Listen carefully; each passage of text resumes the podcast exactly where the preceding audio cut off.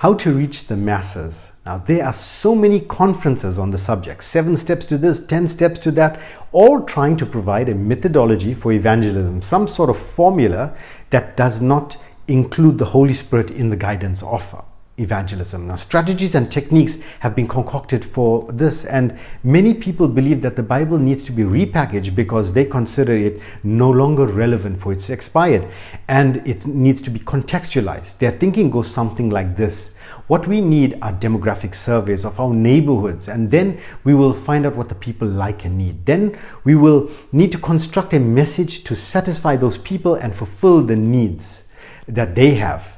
Now, if that does not work, then we will design church services that is fun for everyone who wants to have a good time. Now, we want to keep the audience entertained because this generation enjoys watching television and shopping. So let us now, we need to create everything around a sort of spiritual bespoke shopping center where people can choose their spiritual package that meets their needs.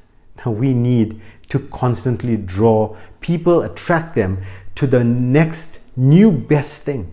Well, sadly, this isn't Christianity. Today's Christians have become so lazy that they want someone to spoon-feed them the truths of Scripture.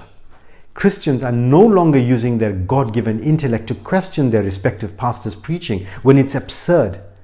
It is as if the pastor has become the high priest and the congregation is left feeling too unworthy to enter the Holy of Holies. My Bible says that we can come boldly into His throne of grace, and that we have a high priest who is already making intercession for us.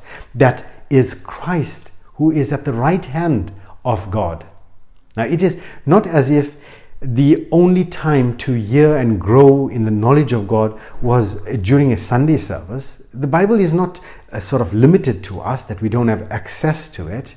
It's just the lack of personal development is the sheer laziness on the part of many, and as a result, the church is too happy paying for someone else to look after their Christianity. If you believe that Scripture is not sufficient for your daily living, then I believe it's time you read your Bible. If you believe that you cannot understand your Bible without your pastor, then I believe it's time you got born again. In the words of Jeremiah 31:34, "And I will be their God, and they shall be my people. And no longer shall each one teach his neighbor and each his brother, saying, 'Know the Lord,' for they all shall know me, from the least of them to the greatest, declares the Lord."